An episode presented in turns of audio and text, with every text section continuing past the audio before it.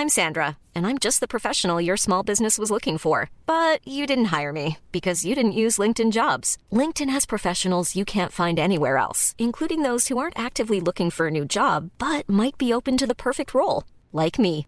In a given month, over 70% of LinkedIn users don't visit other leading job sites. So if you're not looking on LinkedIn, you'll miss out on great candidates like Sandra. Start hiring professionals like a professional. Post your free job on linkedin.com/people today. Hey, it's Ryan Reynolds, and I'm here with Keith, co star of my upcoming film, If, only in theaters, May 17th. Do you want to tell people the big news?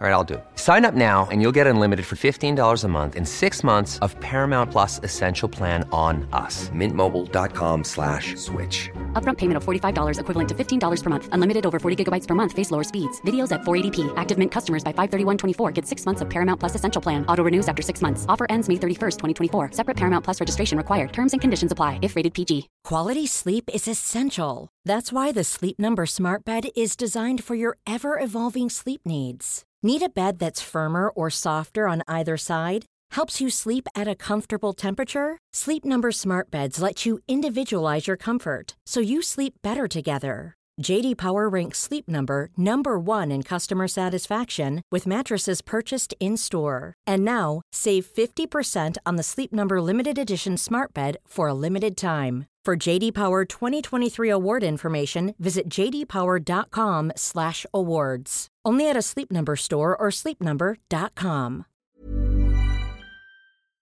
Vi är denna vecka sponsrade av Indie Beauty. Och Sofie, det här tycker jag är extra fint och extra roligt. Ja men Indie Beauty är ju ett skönhetsvarumärke som jag tror att väldigt många känner till, men det jag älskar mest det är att Indie Beauty liksom vill vara mer än bara produkter, vilket de ju också är. Exakt. Indie Beauty står ju för Independent Beauty, skönhet på dina villkor och för din egen skull.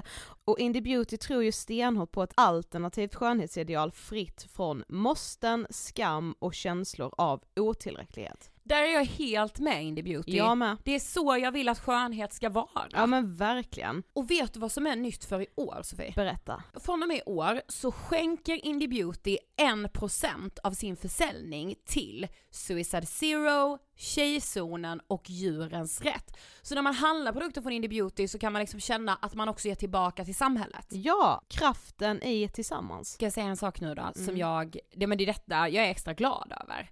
Nu har Indie Beauty tagit fram en keps och den tycker jag ändå så på sommaren, skydda sig från solen. Jättebra, jag älskar kepsen. Men det bästa, de bidrar till Suicide Zeros viktiga arbete för att minska antalet självmord och självmordsförsök.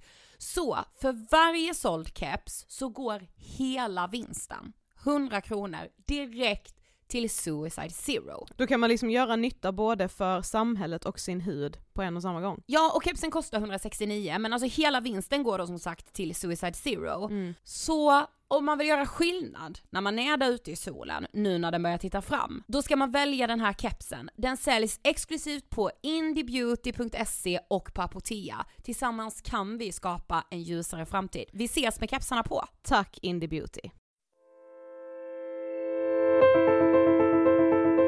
Nu ska vi ägna oss åt ett ämne som tyvärr är ständigt aktuellt, nämligen våld mot kvinnor i nära relationer. Natten mot den 4 juni så misshandlades ekonomiassistenten Lotta till döds av sin dåvarande pojkvän. Söndagen den 14 maj skulle 19-åriga Tova Moberg delta i en simtävling men dök aldrig upp. Över ett dygn senare hittades hon död i en sjö söder om Hudiksvall. Women built these movements, and these are movements that are affecting, in a positive way, everybody. Not just women and girls, but also men and boys. Jag har nog läst handlingarna i åtminstone tusen mord. Men, men det här är en av um, ja, de värsta då, i någon slags um, sån mening som jag har tittat på. One in three women experience violence at the hands of their husband or partner. That's over 800 million women worldwide. Imorgon i helgen så släpptes ju den tidigare polischefen Göran Lindberg villkorligt efter att ha avtjänat två tredjedelar av sitt straff som var på sex år. Mm, han dömdes bland annat för misshandel och grov våldtäkt. 28 Klockan 18.23 skickar Lisa Holm ett sms till sina föräldrar i Skövde där hon säger att hon precis ska åka hem. En knapp timmes resa. Det här smset ska senare visa sig vara det sista livstecknet från henne. Du lyssnar på Ångestpoddens serie Vi måste prata om kvinnohat och idag pratar vi om psykisk misshandel.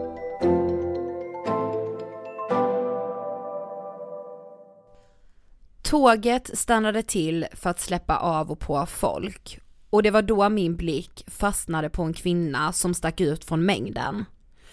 Hon tittade sig omkring och när våra ögon för en sekund möttes konstaterade jag att hon såg annorlunda ut. Det var svårt att sätta en ålder på henne. Hon var sliten och den insjunkna munnen vittnade om att det fattades några tänder.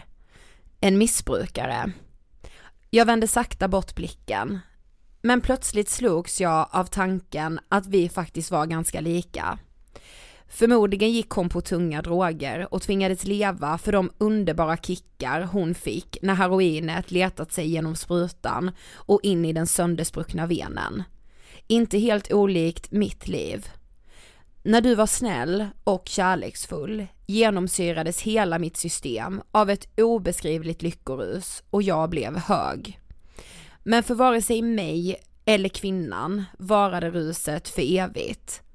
När du en stund senare blev arg, sur eller rent elak var det inte lika mysigt längre och jag tvingades lämna kärleksruset.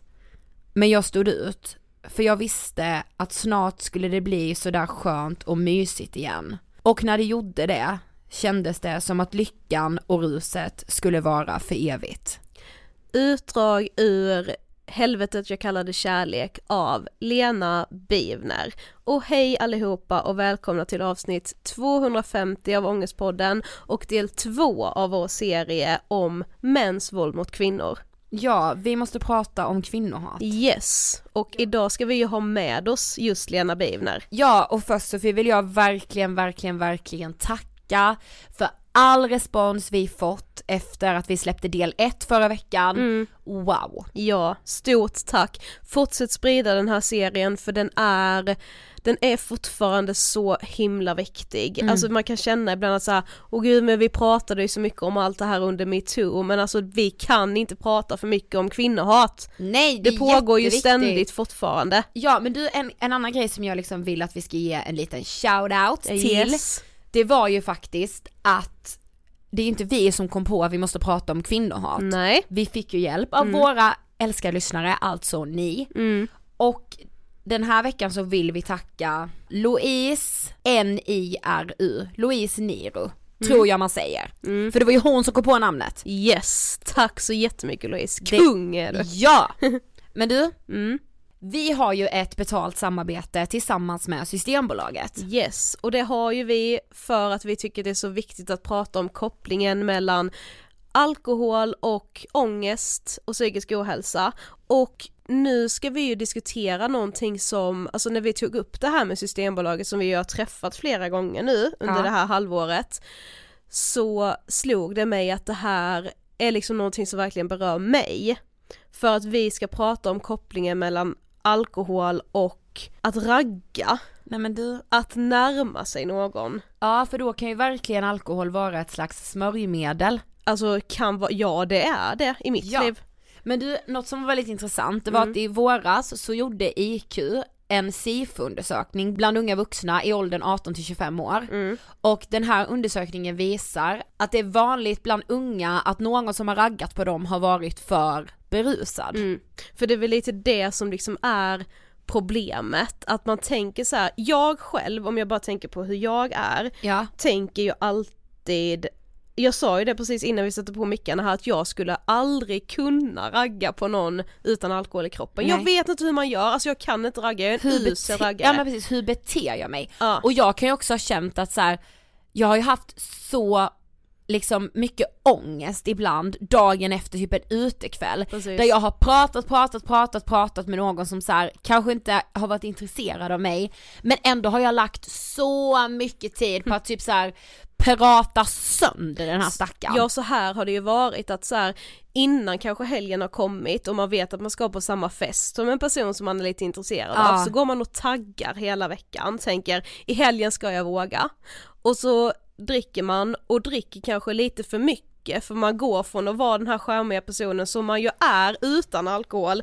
till att bli den här gränslösa Ja. personen som inte alls kan läsa av signaler och det ger ju en så mycket ångest, då har man typ tappat hela ragget Ja, men- för att man har druckit för mycket istället. Ja alltså då går man liksom från charmig till ganska charmlös. Och alltså så här, det, det sker missuppfattningar, det kan bli så fel. Mm. Jag tycker det är så hemskt också att man har den inställningen till sig själv att så här, nej men jag kan inte utan alkohol. Alltså var, Precis. varför skulle jag inte kunna det? Men jag har nog aldrig vågat försöka för att i de situationerna som jag har sett där jag kan ragga är väl typ när jag är ute eller när jag går på dejt Mm. och då är alltid alkohol så himla det bara involveras Ja. utan att man typ tänker på det för det är så Precis. himla normaliserat. Och då är man igång med liksom fylleragget. Yes. Så viktigt att tänka på att så här, jag vill ju att det ska bli som jag har tänkt. Mm. Och, kanske testa och ragga lite utan alkohol. Verkligen. Mm.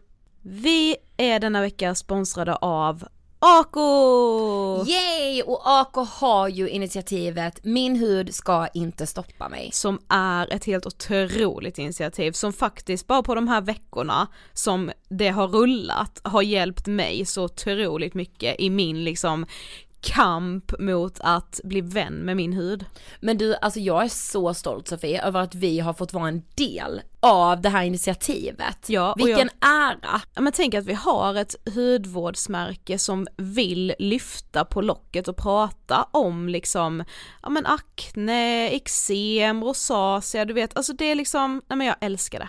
Ja, och jag är inte förvånad att det är AK. Alltså Nej. jag menar AK är ju anrika. Japp, alltid i badrumsskåpet, så är det. Nej men det är verkligen så. Men jag har 10 000 kronors frågan till dig. kan man kanske säga. Vad behöver vi göra för att förändra skönhetsidealet? Alltså det, ja som sagt det är ju en 10 000 kronors fråga och det känns ju som att det finns många svar som kanske känns ganska liksom luddiga och inte så konkreta. Men på något sätt så tror jag att vi är ju, i och med den, bland annat den här kampanjen så är vi ju i den förändringen nu skulle jag ändå vilja hoppfullt säga. Mm, mm. Att prata om det här, att försöka att liksom inte bara så ha liksom perfektionism i varenda flöde, att liksom inte redigera bort några skavanker, att liksom, ja men där tror jag vi har en början. Men jag tänkte också det att så här, bara att prata om hudproblem är ju verkligen en början för det har jag saknat väldigt, väldigt länge om man Jo, säger tack. så. Ja. Alltså jag menar, det finns så mycket reklam för smink, makeup, hudvård, men aldrig visas det då ansikten där det är en hud som har finnar, är jättetorr, har rosacea eller eksem, att det liksom inte är en naturlig del när man gör reklam. Det tycker jag är katastrof. Men jag tänker mig så här, allt handlar ju liksom om ansvar och kanske framförallt från företag, liksom hur vill man Ja. bli ihågkommen, vad vill man liksom sända ut för signaler, vill man sätta det här skeva idealet och de här snäva ramarna Precis. för hur framförallt kvinnor ska vara, det är inte rättvist. Nej, och jag tänker också så här, alltså det har jag ju märkt själv när jag har perioder när jag liksom har liksom mycket finnar för det är det jag har haft problem med eller har problem med. Eh, då blir det ofta med att du vet man, man snöar in på det här och googlar runt Ja. på bilder och man ska hitta nya produkter och testa och använda och man märker ju när man gör det att vi är så många som lider i det tysta. Ja. Och det är som befrielse när man inser så här, alltså du vet när man vågar leta på att, alltså jag är inte ensam i det här. Men ett sånt här initiativ då som min hud ska inte stoppa mig, det gör ju att det blir så mycket enklare att hitta den gemenskapen Ja, och det är så sjukt viktigt. Tack Ako för att ni är med och förändrar idealen. Som du Yes. sa Sofie så gästas vi ju idag av Lena Bivner. Ja, och hon har bland annat skrivit boken Helvetet jag kallade kärlek. Och hon har också skrivit en ganska nysläppt bok som släpptes nu 2019 som heter En halv man. Yes, men den boken som vi kommer prata om idag som ju liksom hela intervjun egentligen är baserad på är ju boken Helvetet jag kallade kärlek som blir en ögonöppnare. Jag kände själv när jag läste den att shit vad jag själv har haft fördomar kring just så här, alltså vet man tänker liksom att men alla kvinnor kan inte hamna i en sån Mm. relation där man tillåter sig själv att bli psykiskt misshandlad Mm. för man lämnar ju, alltså varför lämnar man inte? Hur kan man Precis. vara så dum? Mm. Har ju jag tänkt också att så här, ja men en kvinna med mycket pondus och liksom som aldrig skulle tillåta sig själv att bli trampad på skulle aldrig hamna i den situationen, vilket ju såklart är helt fel. Ja. Men jag har själv tänkt den tanken. Alltså vem som helst kan Mm. hamna där. Ja. Men det jag också slogs av när jag läste Helvetet jag kallade kärlek, Mm. alltså det är ju den här, alltså vad ska man säga, du vet den här liksom jakten på att bara få återfinna Mm. kärleken. Som man får i början. Ja, alltså att få återfinna den kärleken bortom det här liksom psykiska våldet. Mm. Och hur det blir som en drog, precis som utdraget vi läste i början. Ja. Eh, men alltså Lenas berättelse lämnar ingen oberörd. Absolut Eh, inte. Jag är mega stolt över att vi får dela den här i Ångestpodden. Ja. Så vi rullar intervjun med Lena Bivner om psykisk misshandel. Hej Lena och hjärtligt välkommen till Ångestpodden! Mm, tack! Det är jättekul att du är här. tack. Och vi har ju, det kommer vi ju prata om, men vi har ju läst din bok. Men vi ska ändå börja med att berätta för lyssnarna, vem är du? Jag heter Lena och eh, jag har två barn. Jag är en högst normal person tror jag. Som eh, skilde mig för drygt tio år sedan. Jobbar som presschef. Jag vet inte liksom, om det här är intro till för att det, alltså, jag är en normal person men ändå har jag råkat ut för det här som vi ska prata om. Mm. Ehm, så att ehm, jag är en så pass vanlig person så att jag innan jag råkade ut för det nästan hade kunnat sätta pengar på att jag aldrig skulle råka ut för det här. Mm. Så vanlig är jag. Mm. Men vad tänker du på när du hör ordet ångest? Ett tillstånd som smärtar själen eh, så pass mycket så att det är nästan outhärdligt att leva. Idag så ska vi ju prata om psykisk misshandel. Eh, och när våra lyssnare hör det här så är vi mitt uppe i serien om mäns våld mot kvinnor. Och du har ju själv levt i en relation som just har liksom präglats av psykisk misshandel. Vilket du också har skrivit i din bok som jag nämnde i början, Mhm. Helvetet jag kallade kärlek. Eh, men vi tänkte så här att vi ville liksom gå tillbaka till innan du eh, hamnade i den här relationen. För precis som du sa att så här, du, är så, du är en så normal människa så du tänkte att du aldrig skulle kunna hamna i en sån här Mm, relation. mm. Hur såg ditt li- liv ut, alltså om vi tänker några år innan du träffade Peter som mannen det kommer handla om idag kallas? Eh, jag levde i, eh, jag jobbade, jag hade Mm. två barn som då var sex och åtta. Jag gick till jobbet varje dag, eh, stängde dörren om en stor fin villa i Bromma. Och jag hade en man som jobbade eh, ganska mycket och eh, det var väldigt, väldigt sådär normalt. Det fanns liksom ingenting som stack ut. Det var väl att jag började känna kanske att det var lite kärlekslöst och ska det alltid vara så här? Mm. Och när jag hade tänkt klart eh, så bad jag om skilsmässa eller så tyckte jag att vi skulle separera. Och så gjorde vi det. Och då um, så flyttade jag till, ett litet, eh, till en lägenhet i Bromma eh, och renoverade den, flyttade in med mina barn och hade en fantastisk tid tycker jag. Jag, jag, jag kunde ibland liksom sakna sammanhanget med familjen men ändå så kände jag att jag hade fått ett nytt liv. Mm. Men samtidigt så gick min mamma och blev sjuk. Hon fick en hjärntumör så att eh, det, var, det blev ganska jobbigt i allt det här. Men jag hade en förstående arbetsgivare och eh, ja, sen eh, när det hade gått kanske ett halvår så sa någon till mig att ja men Lena nu, börja nätdejta. Mm. Och så träffar du då Peter Ja. på en sån här dejtingsida. Ja, ja. Och ni ses på en första dejt. Ja. Hur var den? Eh, jag kommer ihåg att jag... Det var min femte dejt eh, på... Jag, jag skulle åka till Sandhamn med några kompisar bara några dagar efteråt. Och jag tänkte, ja, ja, jag tar väl den här sista dejten. Och så kom han fram, han, han haltade lite och var lite ja, smal, lång, gråhårig och bruna ögon. Jag tänkte att ja, men ganska söt, men jag tyckte att han verkade lite lite tafatt, lite, det var någonting med honom som kändes lite annorlunda. Men sen ja, lite rolig, chosefri, inte Mm. som vanliga andra killar jag brukade träffa. Och sen skildes vi åt. eh, och eh, vi sa att ja, men vi håller kontakten. Och jag tänkte att nej, spelar liksom ingen roll om vi håller kontakten eller inte. Det, Det var inte så att du var så här golvad efter första nej, dejten? gud nej, det var jag inte. Men han eh, började skicka sms och eh, till slut så hade jag gått med på att vi skulle ses eh, dagen innan midsommarafton för att jag skulle åka iväg till Sandhamn i tre veckor efter, att, eh, i, efter midsommar. Och så sågs vi och ehm, han började prata om kärlek, känslor och som fick mig att... Jag vet inte, jag fick sånt förtroende för honom för att han kändes som absolut inte som andra killar jag hade träffat. Och eh, på något sätt så blev jag förälskad där och då, den där kvällen. Och, eh, men jag vet att jag tänkte hela tiden, är det här en, en man? Alltså han, det, mer, ja, det här, inte riktigt eh, så manlig som jag hade andra män. Jag tyckte han, nej men vek, lite som en, en pojke. va? Men Han- ändå, där, där och då blev ändå tagen ja. med storm på något Han var sätt. lite rolig och så. Så tänkte jag att, nej men Lena, lä, lägg av bort med de där misstankarna. Han är, du tycker nog att han är annorlunda för att han är så annorlunda Lasse som jag hade varit gift med. Ja. Som är, Ah. eh, alltså han är mer redig.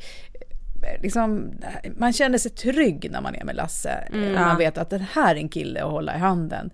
Eh, och jag, jag är en person själv som inte, jag klarar mig ganska bra själv. Så att jag behöver inte en man som jag kan hålla i handen så. Utan, Mm. Men jag vet, jag vet att jag reflekterade över det. Men så tänkte jag Lena, nej nu ska du bara glid med. Det här är en kille som kan liksom öppna upp andra sidor hos dig. Så det här, det, det är bara att du är os, liksom ovan vid den här typen av killar. Mm. Så att jag, eh, ja, sen blev det vi. Mm. Så det var ni efter andra dejten? Ja, det kan man nog säga. Vi skrev, då skrev vi till varandra flera gånger om dagen. Han åkte iväg till Spanien, jag åkte iväg till Sandhamn. Så vi höll kontakten hela tiden. Han kom och hälsade på på Sandhamn. Mm. Han och två kompisar seglade förbi. Ja för ni blev ju liksom så här dödskära Ja, i varandra. ja, ja. Och du beskriver bland annat i boken att så här, det nästan gjorde ont i Ja, ja. kroppen. Ja. Alltså när du var med honom. Ja, alltså, ja. Men, men var det här nya känslor för dig? Jag, har- jag har ju känt så förut, men det var så... Jag tror att det var så starkt, extra starkt i och med att det hade varit ganska kärlekslöst mellan Ah. mig och min förra man så Mm. länge. Så då blev det en sån kontrast att what? Gud vad det här kändes i hela kroppen. Mm. Så det blev... Så jag blev så lycklig över att herregud känna så här, jag har två barn, jag behöver... liksom, Wow! Mm. Eh, jag, jag behöver inte bilda familj igen, jag kan bara vara lycklig och med den här nya kärleken. Så Mm. tänkte jag och bara herregud, det blir en sommarromans tänkte jag. Jag tänkte inte att vi skulle leva resten av vårt liv ihop utan det var mer bara, men jag blev så otroligt förälskad. Mm. Ehm, Så det nästan, det gjorde ont i, men på ett positivt Ja, sätt. men man kan verkligen, alltså man kan Ja. relatera till det om man har varit så här riktigt, Ja, riktigt ja, kär. ja. Och den där känslan. Men jag tänker bara, alltså var det efterlängtat för dig då kanske? Att bli sådär... Att bli sådär kär? Ja, det var det, det, var det nog. Jag Ja. kunde nog... eh, Typ på tjejmiddagar så pratade vi om gud vad mysigt att bli sådär förälskad så Ja. att det känns i hela kroppen. Att det bara pulserar kärlek. Det här, så att jag tänkte att det här är ju precis det som vi har pratat om. Mm. Det här är så starkt och stort. Mm.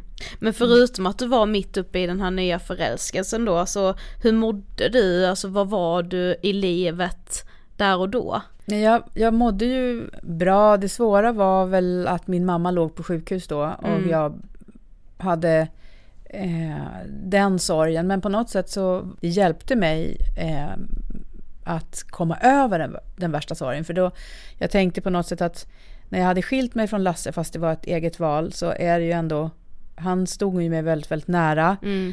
Och så eh, min mamma som jag har känt hela livet. Och sen att ha barnen varannan vecka, det, det kan bli väldigt ensamt helt plötsligt. Allting rycks undan. Mm. Då kom ju Peter där och var en, en fyllde varenda por i kroppen med någonting annat. Så att det var lite som lättare att tror jag, Ja. komma över min Ja. mammas Mm. eh, sjukdom då. Mm. Ja. När han fanns där. Mm. Ja, jo men det, det förstår man. Alltså Mm. när man liksom, alltså om man får någonting annat att fokusera på i Mm. sådana stunder, alltså det är ju en sån extrem lättnad, Mm. tänker jag. Ja. Eh, men vi slogs liksom av i boken att så här, oj det här, det här måste varit en chock för dig första gången som Peter ändå blir väldigt sur på Mm, dig. mm. När ni står utanför ditt jobb Ja. och hånglar. Ja. Berätta om vad, vad hände då? Då har, vi har vaknat upp hos honom eh, i Huddinge och eh, då har vi gått till pendeltåget och vi har gått du sådär när man är förälskad, man bara, man kan inte gå rakt fram för man vänder sig om och kysser varandra, man bara skrattar och det, det är sån här härlig augustimorgon. Mm. Eh, Som när- man bara ser på film. Ja, värmen har dröjt sig kvar men det är ändå det är en sån där underbar morgon Mm. och eh, vi sätter oss på pendeltåget och båda två känner väl att nej men gud vi måste skilja snart, om, om, snart är vi framme vid T-centralen. Vi, det här går inte och så säger Peter, ja men jag följer med dig och sen går jag tillbaka till, till eh, T-centralen och åker den där stationen som är kvar. Och så går vi längs Sveavägen och vi fortsätter den här kärlekspromenaden som bara är, är helt fantastisk. Och sen eh, när vi ska skiljas åt, hång, alltså då börjar vi hångla och jag ser i getögat kollegorna komma förbi och jag säger till honom att gud, alltså, kan vi inte gå bort lite här och, och, och säga hej då? För att det här blir lite för mycket för mig att stå Mm. klockan åtta på morgonen när mina kollegor kommer förbi. Ja. Och då märker jag hur han stelnar till och går iväg. Och jag går efter och, eh, och sen så frågar jag vad, vad är det? Är ingenting? Och sen så är det, hela den här förtrollningen är bara bruten och eh, så säger han Skäms du för mig? Nej, jag skäms verkligen inte för dig men det känns jättekonstigt att bara stå och äta upp varandra Ja. utanför porten.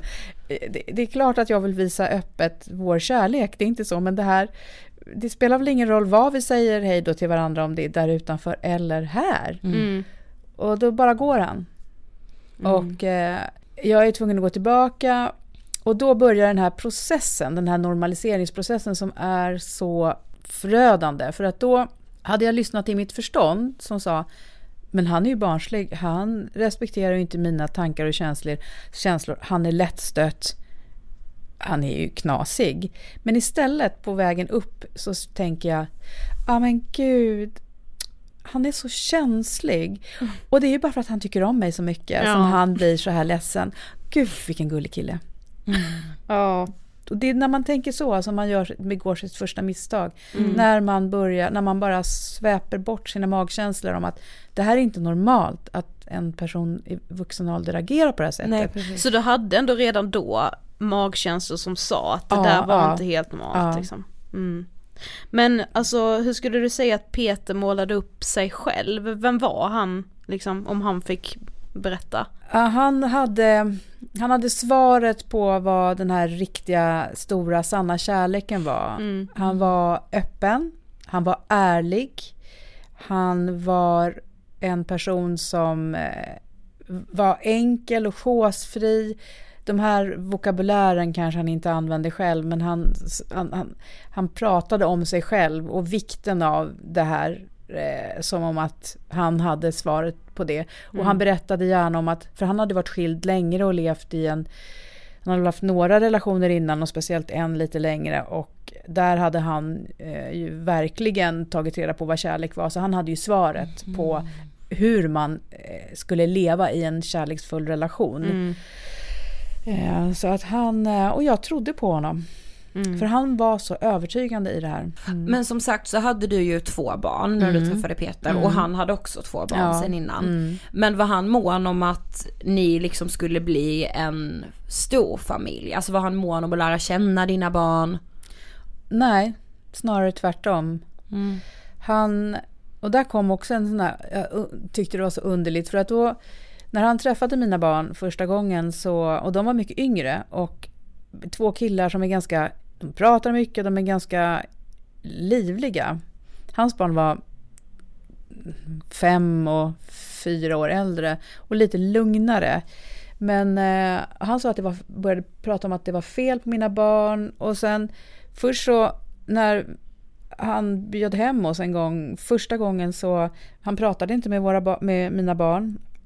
Han, eh, vid matbordet så skällde han ut min yngsta son som var sex år då för att han inte ville ha av maten och eh, sen så skulle vi gå ut och spela boll och då var det någonting som inte passade. Då bara lämnade han mig med sina barn också. Så jag stod ensam på en fotbollsplats med fyra barn. Och då tänkte jag det är något, också något fel. Mm. Men då kom åter den där känslan över mig. Han är känslig. Han hade ju tänkt att det här skulle bli en jättemysig lunch. Mm. Men det var så konstigt för att det här med familjer. Han, han ville att vi skulle flytta ihop. Han började tjata om det efter två månader. Mm. Och jag försökte få honom att förstå att det här kan inte... Jag bodde i Bromma, han bodde i Huddinge då. Mm. Eh, och, och vem, hur ska vi göra med skolorna och... och det, m- mina barns pappa bodde ju kvar i Huddinge, eller i Bromma. Och hans fru bodde ju kvar i Huddinge. De skulle ju inte gå med på att vi bara flyttade. Och vart skulle vi Nej. flytta? Skulle vi flytta in till stan då? Alltså det, och vi har ju känt varandra i två månader. Ja. Mm. Och sen tänkte jag också säga, men det vågade jag inte. Men du bryr dig ju inte om att lära känna mina barn. Varför vill Nej. du flytta ihop Mm. med dem då? Mm. Men det vågade jag inte fråga. Men han blev jättesur och jag fick inte... Och då, då sa han att du förstår inte vad kärlek är. Du kommer aldrig kunna leva i en kärleksfull relation, Lena. Jag märker det på dig och ditt sätt att resonera kring det här med att flytta ihop. Men när han blev sådär sur och bara liksom gick, kunde du fråga då så här, oj vad blev du sur över nu? Eller var det mer så att du bara lät honom gå? Alltså kunde du prata med honom och fråga varför han blev sur? Ja, i början gjorde jag ju det. Då Ja. frågade jag, men varför blev du sur? Och då sa han, ah, han kunde, de här personerna kan aldrig reda ut någonting. De vill aldrig svara på en fråga. Nej. Men då så sa han alltid, eh, om du inte förstår det så jag förstår jag hur illa det är med dig. Eller så om jag fortsatte att bli lite i, men vad menar du? Så han, nu är du otäck. Du är otäck nu, sluta, Mm. sluta, annars går jag. Du är otäck. Alltså Och- han sa att du var otäck? Ja, för att jag ifrågasatte hans sätt att, Mm. att han bara går och lämnar mig med fyra barn till exempel. Och, eh, och så kunde han gå iväg, stänga in sig, försvinna, vara tyst i flera dagar. Mm. Felet lades liksom alltid över på Ja, dig då, ja, hur ja. mycket du än frågade så var det, ja. Och sen kunde han få vredesutbrott. Ja. Men ja, det kommer vi också komma Mm. in på. Men alltså en bit in i den här relationen så börjar Peter påstå att han inte orkar med en omogen Mm. relation. Mm. Vad menade han liksom med det enligt honom då? Det sa han aldrig. För att när jag, frå- när jag frågar vad menar du med omogen relation? Då säger jag, men det måste du fatta, annars är du omogen. Det är det. Nej, men det, är såna, det var sådana, men så här i efterhand så har jag förstått att det är en omogen relation. Det, för honom är en mogen relation att jag skulle ha släppt precis allting. Och det är det de Mm. gör, de skär av. Först så skar han av barnen, eller först det började med att han började skära av att jag träffade vänner. Mm. Sen skar han av barnen. Sen så fort om jag ville prata om någonting om jobbet så skar han av det. Han skar till och med av eh, diskussionsämnen som inte handlade om oss. Vi ska bara prata om oss, sa han i Mm. början.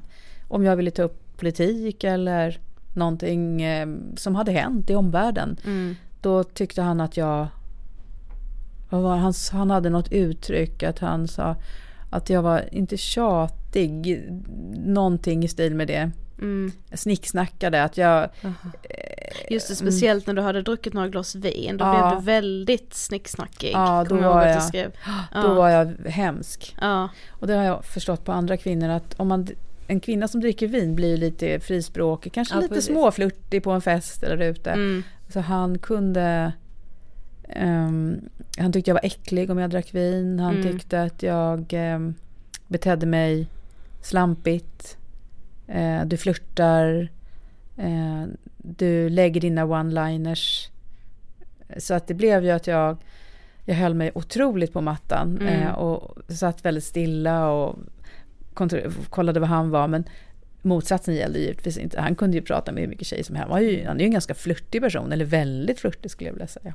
Men de här orden så som äcklig och slampig, Mm. det sa han alltså till dig? Nej, han, där, det använde han inte så ofta. Det kunde han göra Okej. någon gång, typ om vi hade varit på, på någon fest eller någonting. Mm. Men han använde, jag har förstått att andra män använder väldigt ofta sånt. Och det, de orden, han använde andra ord, att jag, det här att jag var oförmögen till att ha en relation, att jag var, Mm. det där, de typen utav uttryck Mm. gjorde han mig väldigt ledsen med. Att han Mm. tryckte ner mig i början. Sen blev det ju värre och värre när vi sen flyttade ihop. Då Mm. kunde han ju För visst, visst var det lite så med att han också typ försökte analysera hur din barndom hade varit eller vad du hade haft för Ja. relationer tidigare. Alltså han försökte hitta anledningen till varför du inte kunde ha den här mogna relationen. Exakt. Alltså blev, började du själv analysera då, alltså över hur du hade levt ditt liv för att på något sätt kunna typ tro honom?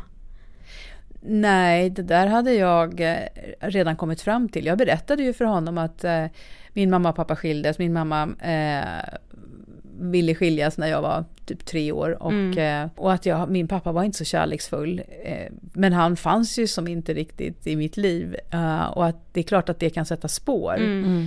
Ja, det berättade jag och det använde ju han hela tiden Mm. emot mig. Att det måste ju vara Anledningen. anledningen. Mm. Och sen hade jag ju sagt att mitt och Lasses äktenskap då på slutet hade varit lite, var lite kärlekslöst och det använde han också Mm. emot mig. Och sen att barnen var som de var, det var ju på grund av att Lasse hade gjort, liksom, jobbat så mycket och gjort karriär, att de hade inte fått leva i en normal familj. Eh, mina barn, så att eh, det var fel, allt var fel. Mm. Men fick du träffa vänner eller liksom så här? Nej, jag, jag berättade aldrig när jag träffade vänner. Men i och med att vi hade barn varannan vecka så träffade jag ju vänner varannan vecka. Mm. Eh, Men aldrig när det var vår vecka. Då var jag, då, inte ens, jag vågade inte ens säga, men jag vill bara vara hemma ikväll för att jag, jag måste fixa lite grejer. Men, utan jag var tvungen att vara med honom jämt. Mm. Och jag var så trött. Så att jag, ehm, jag, jag smög med kompisar när, och då, då hade ju mina kompisar också små barn. Så att jag, jag träffade ju alltid kompisar med mina barn. Mm. Men alltså går det att beskriva på något sätt hur hans kontrollerande på olika sätt kunde göra sig uttryck? Alltså går det att ta liksom vissa, så här, vissa exempel? Det är ju det som är så...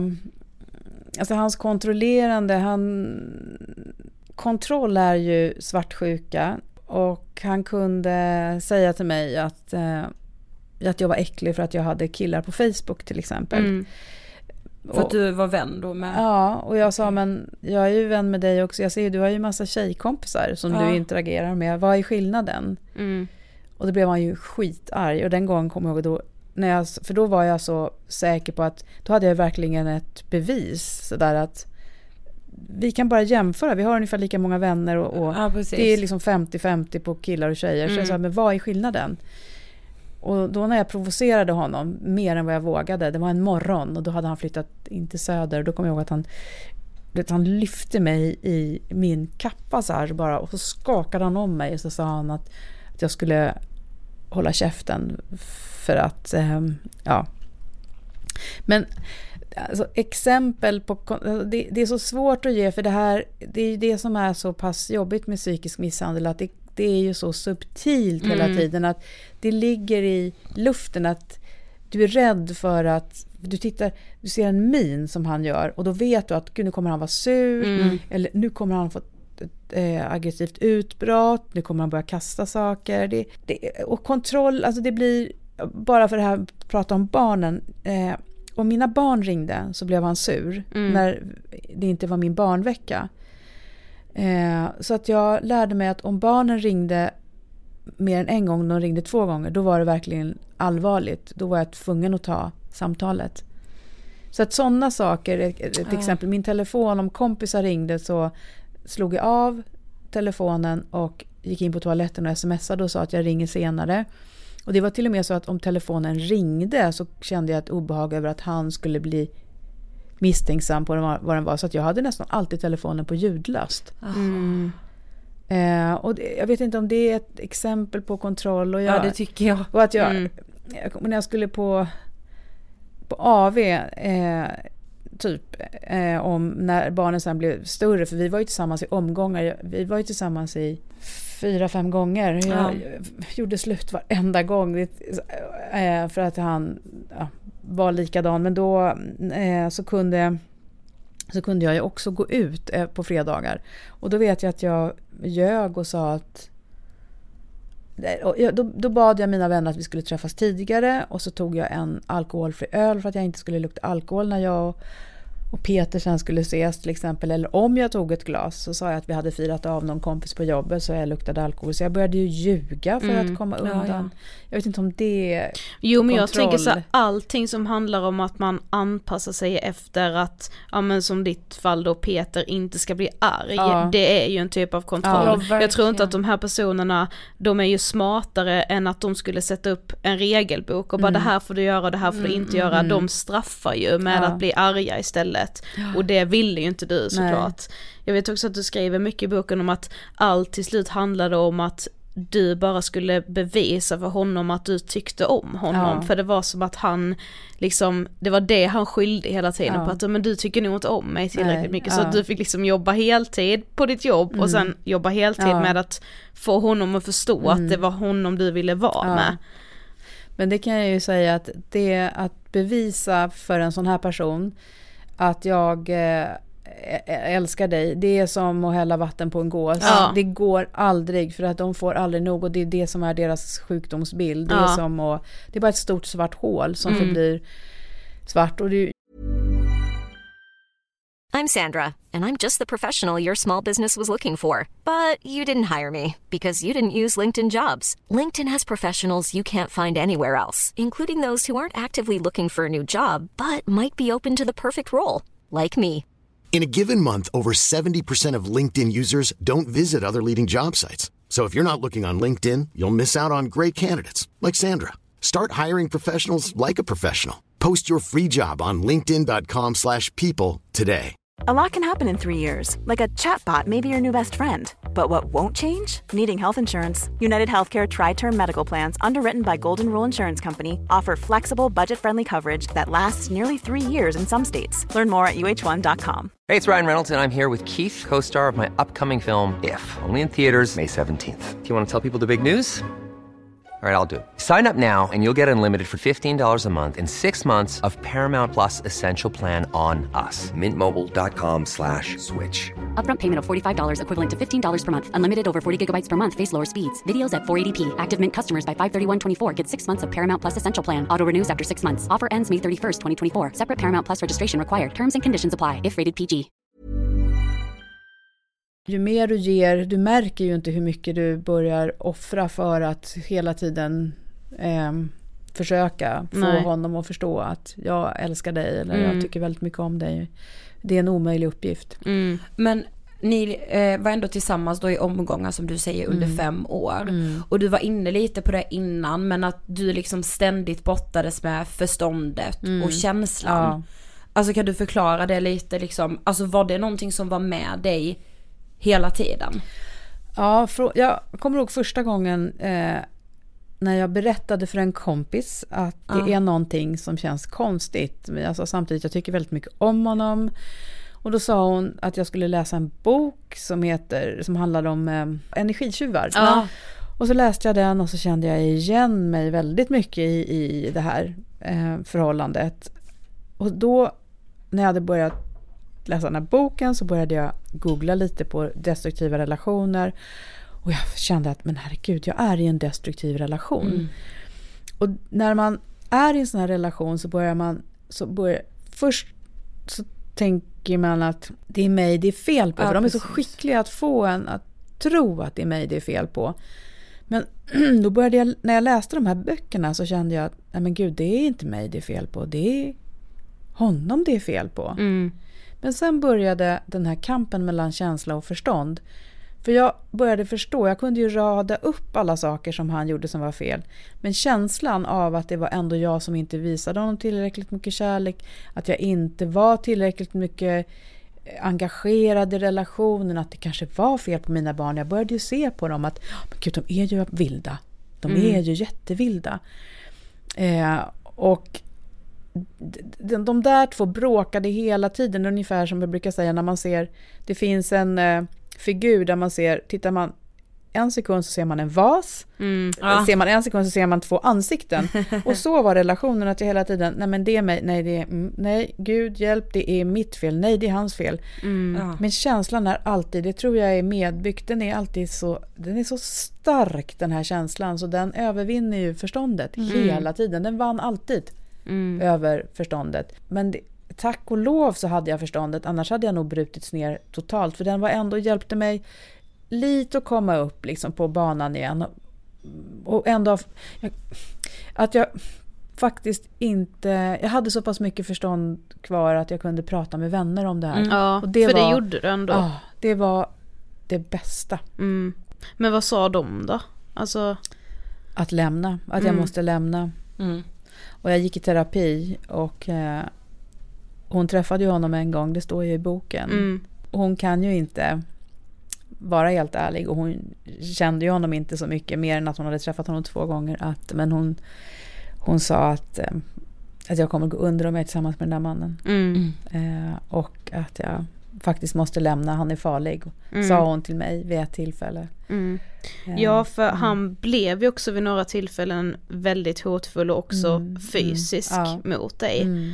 Alltså vad, vad kände du då? Det är ju, alltså på något sätt är det ju så sjukt men för man tänker liksom att den fysiska misshandeln är så mycket farligare än den psykiska men det är ju lika mycket nedbrytande. Ja. Alltså men vad, vad kände du vid de tillfällena? Att jag ville ha ett blåmärke. Mm. Åh, om jag kunde få ett blåmärke. Och det är av två anledningar. Det, är, det ena var att jag trodde att om jag hade fått ett blåmärke, då hade jag, då hade jag, då skulle käns, eller då skulle förståndet få rätt. Ja. Men Lena, nu har du ett blåmärke som den mannen som säger att han älskar dig faktiskt har åsamkat dig. Mm. Och det har ingenting med kärlek att göra. Så nu kan du lämna.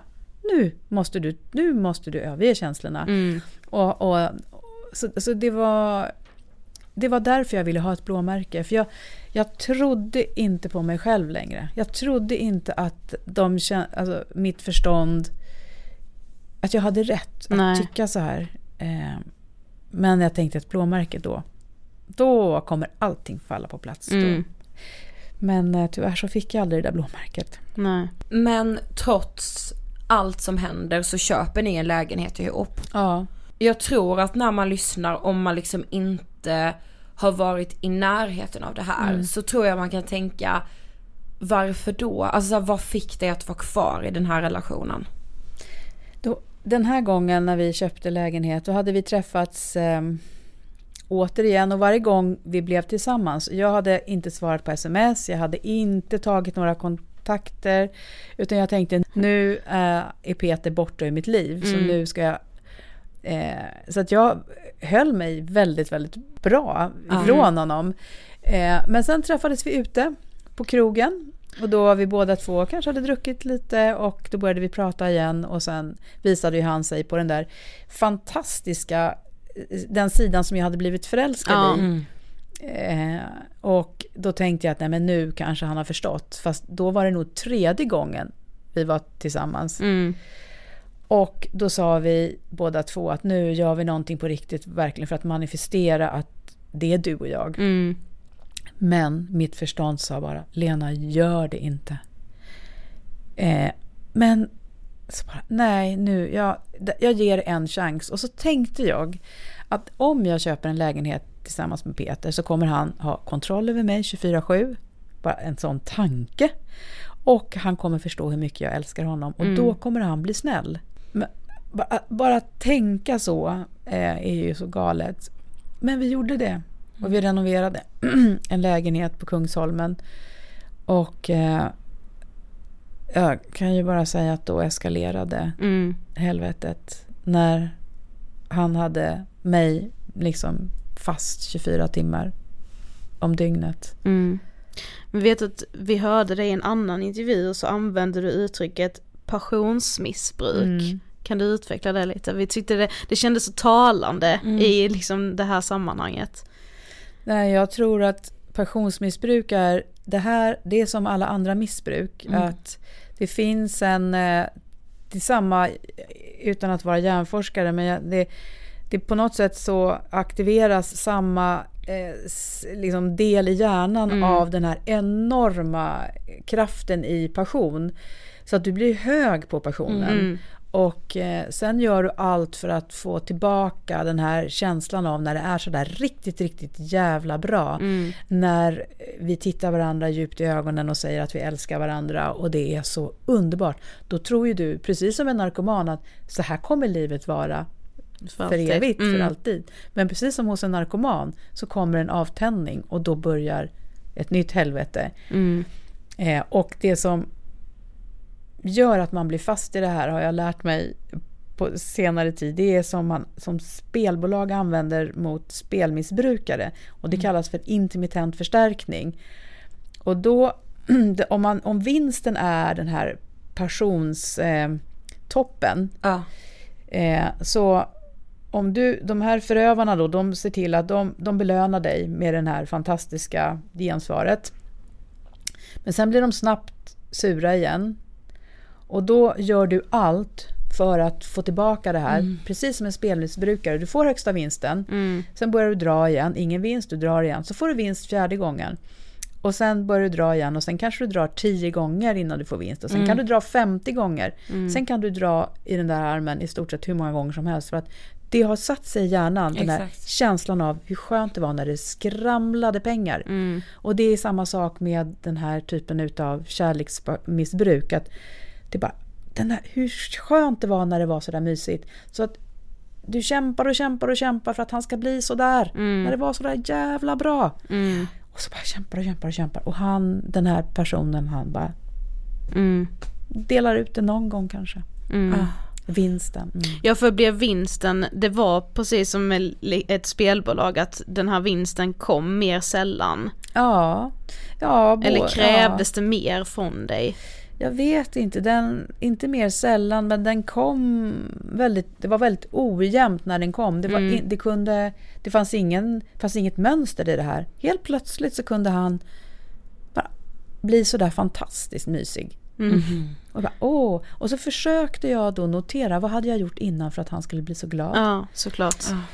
Och sen på samma sätt när han blev arg, vad har jag gjort eller inte gjort för att han ska bli så här arg? Så jag hade ju huvudet fullt utav små, vad, mm, ha, nej, ja, just det, nej, men jag gjorde ju så förra gången och då hände ju inte det här. Mm. Men, så att, men så, saker jag inte skulle göra, jag hade ju en, hela hyllan var ju nästan full utav saker jag absolut inte skulle göra. Mm. Det fanns inte så Stor- mycket rätt kvar att göra Nej. liksom till slut. Men jag tänker, alltså när är liksom första gången som du ändå tänker att du är utsatt för en psykisk misshandel? Det var nog efter att jag hade varit tillsammans med honom ett år kanske. Att du var ändå så tidigt? Ja, men samtidigt så...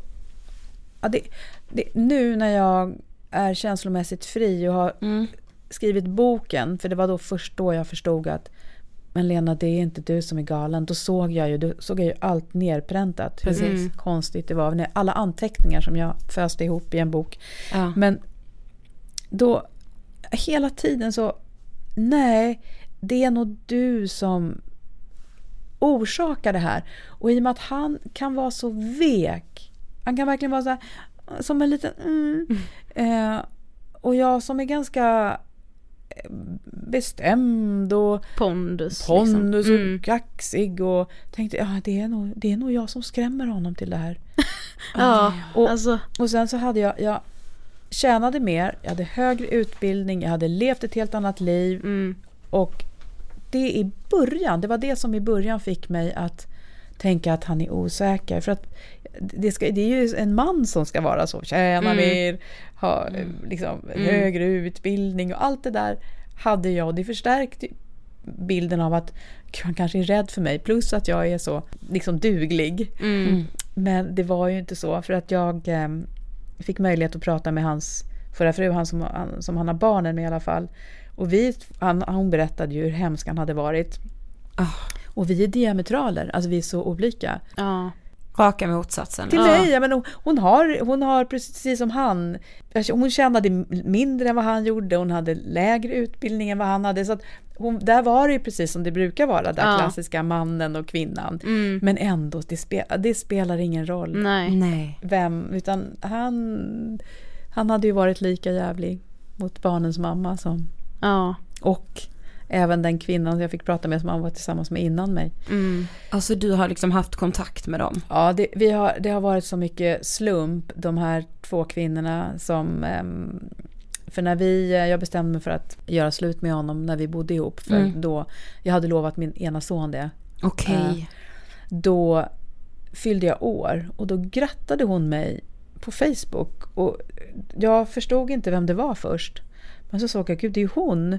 Aha. Så jag sk- skrev tillbaka till henne och sen sa jag, vill du träffa mig? Mm. Eh, och så sågs vi på ett café. Och då kom jag ihåg att allt vi pratade om så sa hon, så tittade hon mig i ögonen och så sa hon så här, Lena, jag hatar honom, sa hon. Det är liksom de orden jag kommer ihåg. Ja. Och sen den andra kvinnan hade jag ju hört talas om. Men då var det så att vi har en gemensam kompis. Och då hade hon varit på middag i Sälen. De hade åkt skidor ett gäng tjejer. Och hon hade ju ingen aning om att, att hon hade varit tillsammans med Peter, den här tjejen. Nej. Men Hon började prata om honom, precis som jag hade pratat om honom. Och så frågade hon, heter han möjligtvis Oh my god, jag bara ryser. Oh Ja. my god. Hon kände igen allting Ja, liksom. Så hon bara skickade sms. Jag sitter med ba, ba, ba, ba. ba." Och, Oh och- my ja. god. Så jag, jag tänkte, Men då skämdes jag lite för att ta kontakt med henne. Ja. Men sen tänkte jag, what? Det är Nej. inget att skämmas över. Så Nej. då Nej. skrev jag till henne att hej, jag har förstått att Mm. vill du träffa mig? Mm. Och så gjorde vi det. Och sen pratades vi vid i telefonen och hon, hon sa exakt samma saker. Mm. Och då, det var så skönt. Så Aj. det faktiskt kan jag säga ett tips till många att leta reda på ex. Ja. Ah. Och för att det är, du vet, du, du förstår att du inte är ensam. Mm. Och då lägger du en pusselbit till att det är inte dig det är fel på. Precis. Eh, Men mm. jag tänkte med, alltså detta pratade vi mycket om Mm. under liksom relationen. Levde du liksom i ständig rädsla för Peter? Alltså var du rädd för honom? Jag var inte rädd för att bli slagen, men jag var Mm. hela tiden rädd för att han skulle bli arg, sur eller straffa mig med att inte höra av sig, med att bara försvinna, gå iväg. Eh, Mm. det var jag ständigt rädd för. Att han skulle, ja, att han, jag kunde vara rädd när han blev sådär arg, att han skulle slå mig. Eh, och att han skulle förstöra, han kunde, om vi hade, det var väldigt vanligt om vi hade peggat upp för en sån här supermysig fredagsmiddag med vin och vi hade lagat mat och vi hade verkligen ansträngt oss. Ja. Alltså, det var mer en regel än ett undantag till slut att han förstörde den här kvällen Mm. med någonting. Han kunde hitta på någonting och så bara slängde han iväg grejerna och så gick han och la sig i sovrummet och stängde dörren. Mm. Eller rusade ut. Mm. Och då var jag ju hela tiden rädd att förstör inte den här fredagen, förstör inte den här fredagen. Och, jag, du vet, och då blev du sådär extremt eh, servil och, Ja. och kärleksfull och bara för att Var till lag. till lags. Mm. Bara, mm, Mm. För att han inte skulle förstöra en fredag till. Ja. Men du nämnde här att du hade lovat din ena son att du Mm. skulle lämna honom. Alltså hur, hur mycket tror du att dina barn förstod hela situationen och liksom vad, vad tyckte de om, om Peter och allting liksom? De tyckte han var hemsk. Mm. Men tack och lov så var det ju första och varannan vecka hos, eh, när vi levde de första två åren ihop, Ja. jag och, och Peter. Och sen eh, så bodde vi ihop, han bodde hos mig full tid i tre månader. Och det var då jag nog någonstans förstod, för han fick sitt radhus sålt före mig, att det här kommer aldrig gå. Men Nej. jag gav ändå inte upp, för jag tänkte flyttar vi ihop och vi har ett gemensamt boende så kommer, det, Mhm. kommer det bli bra. Men han, han blev inte bättre med barnen, snarare tvärtom. Och mina barn, de bara skakade på huvudet. Alltså Mm. de, de, de grät, de tyckte han var otäck, de var rädda för honom. Men hur Han- kändes det för dig? Eh, Min magesäck var så här liten när mina barn var hemma hos mig. Eh, och, eller hos oss. Mm. Eh, och, och jag gick omkring som på äggskal. Och jag ville ju skydda barnen hela Ja. tiden. Jag kunde inte säga till dem att bara vara tysta för att inte störa Peter. Men sen löste det sig ganska bra för att så fort barnen kom hem på måndagen, eh, ojämna veckor, då om vi satt och åt så tog Peter maten, åt jättesnabbt, sen stängde han in sig i sovrummet så han träffade aldrig barnen. Så jag och barnen fick Okej. leva ett eget liv Ja. i lägenheten. Som han också bodde i då Ja, samtidigt. ja, ja. Mm. Men du nämnde ju det att du lämnade honom då till slut Ja. efter fem år. Ja, eh, och, men det var ett ut, det var inte fem år, det var fem år sammanlagt. Aha. Sammanlagt kände vi varandra i tio år. Oj. Åh Ja. Men alltså hur, hur skulle du liksom beskriva det att lämna? Alltså kände du så här, nu lämnar jag faktiskt för absolut sista gången, nu är det liksom klart. Att, läm, att lämna, att säga, för att eh, det är ju, lär man sig, det var ju det som var kärnan till så mycket, att säga Peter, jag vill bara vara hemma ikväll. Då har jag ju ratat honom. Mm. Att säga att Peter, inte ikväll, jag är lite trött, jag vill inte ha sex. Mm. Och att säga, och, och, och för då blev jag ju bestraffad om jag inte ville ha sex med honom. Mm. Att då säga Peter, jag vill inte ha dig, jag vill inte leva upp med dig längre. Det, alltså det var så jobbigt. Så jag hade ju kunnat göra vad som helst för att någon annan skulle säga det. Ja. Men jag, man måste, jag måste göra det själv. Men Ja. det var två saker. Det var framförallt barnen. Jag kunde inte utsätta dem för det här längre. Och sen var det att jag höll på att gå sönder i, i underlivet. Därför att när vi hade levt varannan vecka så var det ju att jag fick vila Mm. varannan vecka. Men Peter skulle ha sex absolut minst en gång om dagen. På helgerna kunde det vara tre gånger om dagen. Och jag fick svamp ibland, jag fick urinvägsinfektion, jag fick... Så att jag fick ju aldrig läka. Så att jag fick sätta Alltså. upp piller och eh, jag var tvungen att alltid låtsas som att jag njöt av det. Mm. Och det kände jag att jag kan inte leva så här. Det går inte. Jag, och på mitt jobb, jag, jag höll på att gå sönder. Mm. Alltså det, så att det, jag kände att nej Milena nu, nu går inte det här. Och, och sen hade han ju, och jag höll på, då höll jag på att tappa bort mig. Jag kommer ihåg när vi höll på att renovera. Så, så kunde han tala om för mig om jag skulle byta någonting eller till någon annan produkt. Så jag är normalbegåvad och har, liksom tillräckligt gammal för att veta hur man byter, hur man pratar med, med en säljare eller en hantverkare. Mm. Men han kunde säga till mig att jag skulle först göra det, sen skulle jag göra det och gå så, så går det si och så så, så tar du kontakt med den och den och den och den. Och, den.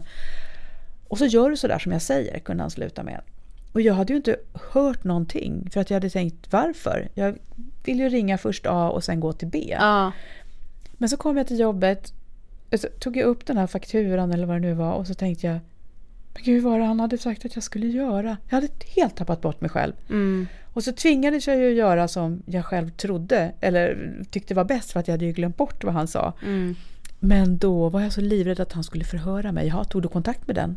Eller, Plus att en morgon så hade vi haft det sådär mysigt. Du vet, passionsmissbruket fick så full Mm. injektion. Ja, ja, mm. Och vi gick upp tillsammans. Han duschade före mig, gjorde ordning lite frukost. Jag gjorde ordning frukost.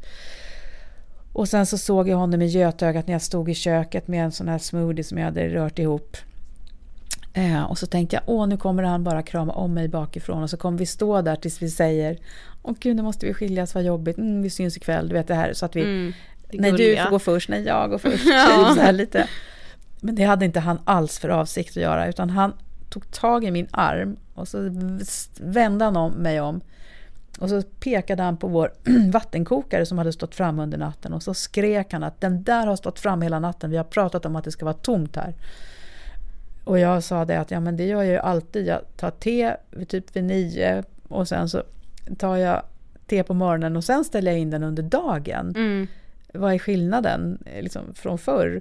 Och sen bara, du ska göra som jag säger, alltså, och som vi har kommit överens om. Det går inte att lita på dig, du ljuger, du ljuger. Det var hans ram, ramsa, att, jag, att jag inte, inte gick att lita på mig. Mm. Och jag han slängde mig fram och tillbaka så att den här innehållet i, på tallriken där jag hade hällt upp min smoothie, den färgade diskbänken rosa. Och då bestämde jag mig för att glöm aldrig den där bilden. Nej. För att då, det är ett bevis på att han har ruskat om dig. Och då så bestämde jag mig för att nu så säger du till Peter att nu flyttar jag härifrån. Nu Mm. säljer vi lägenheten. Och jag gjorde det. Eh, och ja, tack och lov. Hur reagerade han då? Han blev arg, men sen började han på en gång sätta igång och leta efter lägenheter själv. Och sen fick jag sköta allting och han försökte stoppa det med att säga att jag säljer inte under det här priset. Han tyckte inte vi skulle sälja den och han tänkte inte skriva på några ja, för, säljavtal. Mm. Han ja. försökte göra det jobbigare liksom. Ja, ja. Men efter att då ha levt med det här i, ja men egentligen då tio år Ja. ju. Alltså hur blev livet efteråt? Eh, saken är den att efter att vi hade sålt lägenheten så gick det tre och ett halvt år. Jag hade börjat skriva boken då. Då träffades vi igen på Strandvägen 1 och inledde ett förhållande igen. Och, men då kände jag att äh, mina vänner sa att du är inte klok Lena. Och jag sa jag är inte klok. Jag berättade för mina barn och de sa mamma är du så svag? Ja. Jag vet inte vad det var som fick mig att göra det, men det är ju hur starkt det här är. Men då kände jag för första gången att känslorna var borta. De var inte alls lika starka. Okej. Men vi var tillsammans i ja, ungefär ett år innan jag... Då hade han innan hotat med att slå mig när jag...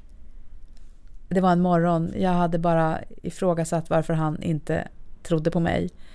När jag sa att... För han kunde inte få följa med till Almedalen. Mm. Okej. Men då hade, han, då hade han på morgonen väckt mig vid halv sex. Och sen när vi diskuterade så hade, jag, hade han sagt att när inte jag gav med mig. Jag, ska, jag slår dig om du upprepar det där. Jag slår dig om du säger det där en gång till. Men sen löste det sig. Och vi blev vänner. Men sen kom det en kväll när vi hade haft det trevligt. Och han, skulle, han håller på att spela musik på någon iPad. Och sen råkade jag säga fel sak. Då dukar han undan allting och går in och lägger sig. Då tar jag mina saker, ringer en kompis som bor på Söder och cyklar iväg och då vet jag att det här är sista jävla gången jag ser den där människan. Ja. Då var känslorna borta och då var det så lätt att bara gå. Mm. Och det var så jävla skönt. Ja. Alltså jag är så tagen att jag bara... Ja. Men jag ryser själv, den där känslan när jag stänger dörren och tänker det är sista gången nu. Ja. När man bara känner Ja, det i ja, varje ja. del av kroppen. Men jag tänker det så här, då, sista. då sa du så här, då får det vara känslan borta. Kände du hat då mot honom? Oh ja, jag känner fortfarande ett hat mot honom. Mm. Det, det, det, och hatet ligger inte egentligen i att han, han har gjort mig illa, men det har han ju. Hatet ligger i att han eh, har fått mig att tro att, att allt det här beror på mig. Att det var jag som inte Mm. kunde leva en, en kärleksfull relation. Det var mig det var fel på. Att jag hade... Att, jag gjorde fel, att jag, att, att jag ljög, att jag for med osanning, att jag inte kunde leva... Att det var fel på mina barn, att de var galna, att allting med mig var, var liksom galet. Hur han har Mm. lekt med, med mig. Mm. Under så jävla Så lång jäkla tid. Ja, lång Ja. tid och manipulerat mig. där ligger hatet. Mm. Att han har fått mig att... Men, men liksom kom typ självförtroendet och självkänslan tillbaka där samma kväll som du stängde dörren och cyklade och tänkte aldrig mer? Eller hur bygger man liksom upp sin självkänsla igen? Alltså hur, förstå, hur vågar man ens lita på en annan människa igen? Tänker jag, det känns som att Mm. jag hade haft jättesvårt att så här, eh, kan det liksom bli så att man ibland kanske blir så här alltså cynisk och kanske så här ser tecken hos folk som egentligen inte alls är tecken på att det är någon som vill något dåligt men man är så rädd att hamna där igen på något sätt. Absolut, det Ja. finns, Mm. det märker jag. Ja. När jag träffar en annan man. Ja. Så uh, känner jag att oj det där är ett tecken på det, det där är ett tecken på det. Mm. Så att jag, det är nästan så att jag har lite kontrollfrågor tror Mm. jag. Mm. När jag, för att se om, om det här är en sån person. Mm. Ja men det är ju fullt förståeligt. Ja, ja, det är inte konstigt alls. Det, um, men eh, jag kommer ihåg att jag, jag var jätteglad när jag hade gjort det. Det var så underbart. Och sen dagen efter så ringer han och jag vill inte svara så ringer han igen. Och då ska jag ju prata med honom och säga att nej, det är slut. Mm. Eh, och han vill förklara och jag säger det spelar ingen roll, du kan, det är slut nu. Och sen att jag säger att jag ska hämta mina grejer och så gör jag det. Eller ska jag göra det på söndagen. Och, men lördagen, då kommer en sån fruktansvärd ångest för vad jag har gjort. Och Mm. jag tänker, tänk om det är ändå jag som har varit elak eller dum. Mm. Men sen på söndagen när jag har hämtat mina grejer. Nej men fy fan vad skönt. Mm. Alltså det är så skönt. Och sen åker jag iväg till Almedalen. Och då är allting borta. Då, det, då är jag bara, jag bara glömt att jag var, alltså det, jag bara känner att Åh, vad skönt. Ja. All ångest. Och då märker jag att jag är känslomässigt fri. För att ehm, jag är bara... Jag tänker inte på honom. Nej. Det, är bara- det är bara borta. Mm. För de andra gångerna jag har gjort slut så har jag tänkt på honom och jag har... Ja, det Ja, har man gjort romantiserar ju. ont. Ja. Ja precis, saknad. Saknaden. Liksom. Men Ja. nu inte fanns inte ens en saknad. Nej, fy fan Bara, bara fanns bara en glädje. Ja. Men efteråt har du fått höra att så här, men hur kunde du som är så stark och så här hamna, råka ut för det här? Mm. Vad tänker du kring det? Ibland tror jag att det är starka kvinnor som råkar sämre illa ut. För att de... vi är så vana att ja, men det här klarar vi av. Mm. Det här klarar vi av. Vi knyter näven i byxfickan och så bara nej. Det här är nog bara en liten kittling. Det, går, det här går över. Mm. Vi ska klara det här. Och det är ju en så farlig fördom också. Ja. Att så här, alltså det, om, om det liksom är den bilden, så här, nej men det är ingen så liksom stark kvinna som råkar ut för det här. Och så här, Mm. hur ska man då någonsin våga tala Ja, Mm. om vad man är utsatt Ja. för liksom? Sen tror jag också att det finns, om man är stark som jag, så jag, jag, jag är liksom rådig, jag är, är jag upplevs som stark. Men Mm. sen så tror jag att det finns hos alla människor när en person liksom träffar det innersta, alltså hjärtat. Mm. Då, det är så få gånger det sker, då är det svårt att veta då, då sätts ju allt det här som jag är annars är van att använda min logik, Ja. mina Ja, ja, ja. erfarenhet, allt det sätts ur spel. Så Mm. att jag har så lite att, att, att spela med. Ja. Och det är där jag tror nästan att alla människor kan råka illa ut om, om den här, när kärleken kommer så plötsligt. Mm. Man kan inte värja sig. Nej, Nej, så nej. den sårbarheten man hamnar i när man blir så sjukt Mm, kär ja. är liksom, det finns inga murar Mm. runt det som skyddar en Nej nej. på något sätt. Ja. Sen, sen vet inte jag om, om det är som skillnad med en super, super stabil person och en väldigt instabil person att den som är superstabil kanske efter ett halvår hade sagt nej nu får du gå Mm. och stått ut med smärtan av det. Ehm, där kanske jag inte är super, super, super stabil. Jag kanske inte har fått med mig allt hemifrån och att, att det gjorde att jag ändå lät honom vara så pass elak. Det enda jag kan känna det var att jag orkade ändå bryta och vara ifrån honom ett halvår innan vi Mm. sågs igen och jag Mm. svarade inte på hans sms och jag, jag var verkligen otroligt ståndaktig för jag Mm. förstod att det var fel men ja, eh, jag lät mig ändå bli misshandlad. Mm. Men vad skulle du vilja säga om någon lyssnar på det här och kanske har känt igen sig i din story nu men som kanske fortfarande lever i en sån här relation? Vad vill du säga till dem? Stick. De blir aldrig bättre. Det säger alla terapeuter. Det finns inget botemedel. I sådana fall så måste de själva gå och förstå att det är någonting som är galet och själv söka upp en terapeut. Då finns det ju en möjlighet för dem att kanske ändra på sig. Men att du, det som jag trodde och det som alla kvinnor tror kan jag säga med, all, all, med liksom en fas, det är ju att vi tror att vi med kärlek ska få de här männen att känna sig trygga. Mm. Och jag trodde ju att om jag var till, väl, visade överdrivet känslosam mot Peter så skulle han känna sig trygg. Och så trodde jag Mm. att trygghet per automatik då skulle leda till att han blev snäll. Men det är inte så. Nej. Du kan, din kärlek är, den, det spelar ingen roll hur du är. Eh, så att eh, försök att eh, nedmontera den här relationen så fort som möjligt. Och Mm. till du som precis har träffat en man som beter sig på det här sättet. Gå innan du blir slagen. För att det börjar alltid med psykisk, Ja. Mm. psykisk misshandel innan det blir fysisk Mm. misshandel. Ja. Lita på din magkänsla. Mm. Ja. Och sök upp en terapeut. Om du vill ha någon att prata med. Mm. Då har vi kommit till sista frågan. Yes. Mm. Vad inspirerar dig? Glada, nyfikna människor. Mötet med människor. Mm. Samtalet.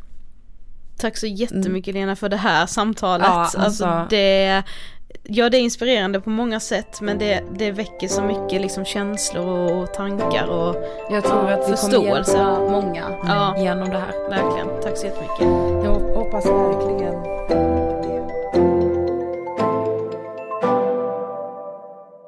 Ja, man blir ju både berörd, rädd men också stärkt. För Verkligen. liksom det går att ta sig ur de här relationerna. Jag förstår ju att man i stunder kan känna att det känns helt Alltså det känns helt omöjligt och också som ju Lena också berättar om som hon också gjorde var just det här med att man lämnar men man går tillbaka. Exakt. Man liksom, man gör de här korta uppbrotten men så hittar man tillbaka till varandra och då är ju alltid kärleken där. Precis. Jag tänker också att en del som lever i destruktiva relationer där man liksom känner sig otrygg, man kanske känner att man liksom blir illa behandlad.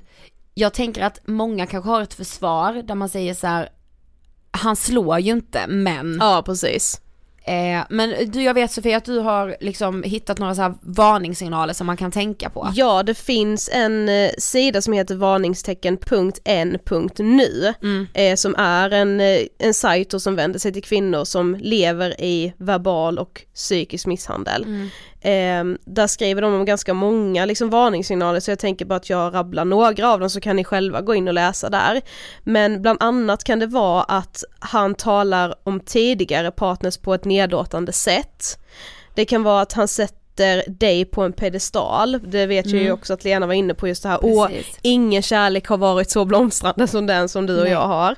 Han beter sig respektlöst, eh, han får dig ofta att känna dig att du är liksom i en tacksamhetsskuld till honom. Mm, mm. Att du liksom hela tiden måste gottgöra Ja. honom. Eh, och han är kontrollerande och visar svartsjuka. Det är alltså några av varningssignalerna, det finns väldigt många fler som ni kan läsa på sidan. Precis. Vi kan ju också länka den på vår Facebook-sida. Ja det kan vi göra. Och eh, som sagt om man lyssnar på det här och känner igen sig så finns det omkring 200 kvinno och tjejjourer i Sverige. Eh, och man kan hitta dem på unison.se. I akuta situationer så ringer man självklart polisen på 112 och sen så finns kvinnofridslinjen som ger stöd dygnet runt. Och de finns på nummer 020 50 50 50. Jag tänkte också att vi ska nämna att Peter i intervjun heter egentligen något annat. Yes, och jag känner mig så glad ändå och stolt över att vi gör den här serien, att ni är så många som vill lyssna på den och dela den vidare. Det är liksom, det är bara så här vi kan få ett stopp på kvinnohatet, alltså vi måste lyssna på det här och på de här berättelserna Precis. och det är inte bara kvinnor som behöver höra det här, Nej. det är ju männen framförallt. Verkligen, så snälla fortsätt tipsa om den här serien, säg till kollegor, vänner och dela, vi kan inte tacka er nog för att ni gör det. Nej. Men du Sofie, på tal om något helt annat. Ja. I helgen, Yes. närmare bestämt nu på lördag den 9 november. Ja. Vad då, då? ses vi på Allt för hälsan i Stockholm. Ja. Det är ju en mässa som vi har varit på tidigare. Nej, jag vet. Det är faktiskt en av de få mässor som jag känner att här känner jag en härlig stämning. Ja men det är bra, alltså jag med. Hela mässan är ju redan från den 8 till den 10 november Ja. på Stockholmsmässan i Älvsjö. Eh, vi är som sagt där på lördag mellan klockan 11.15 och 11.45 och pratar om vår bok Vi borde vara lyckliga. Känns så skönt att vi får vara liksom på en hälsomässa där psykisk ohälsa inkluderas. Ja, vi kommer ju vara på en scen som heter Pratbubblan så Yes. att man inte missar oss. Pratbubblan 11.15 till 11.45 lördag 9 november. Vi ses på Allt för hälsan i helgen. Tack för den här veckan. Och vi hörs som vanligt nästa vecka.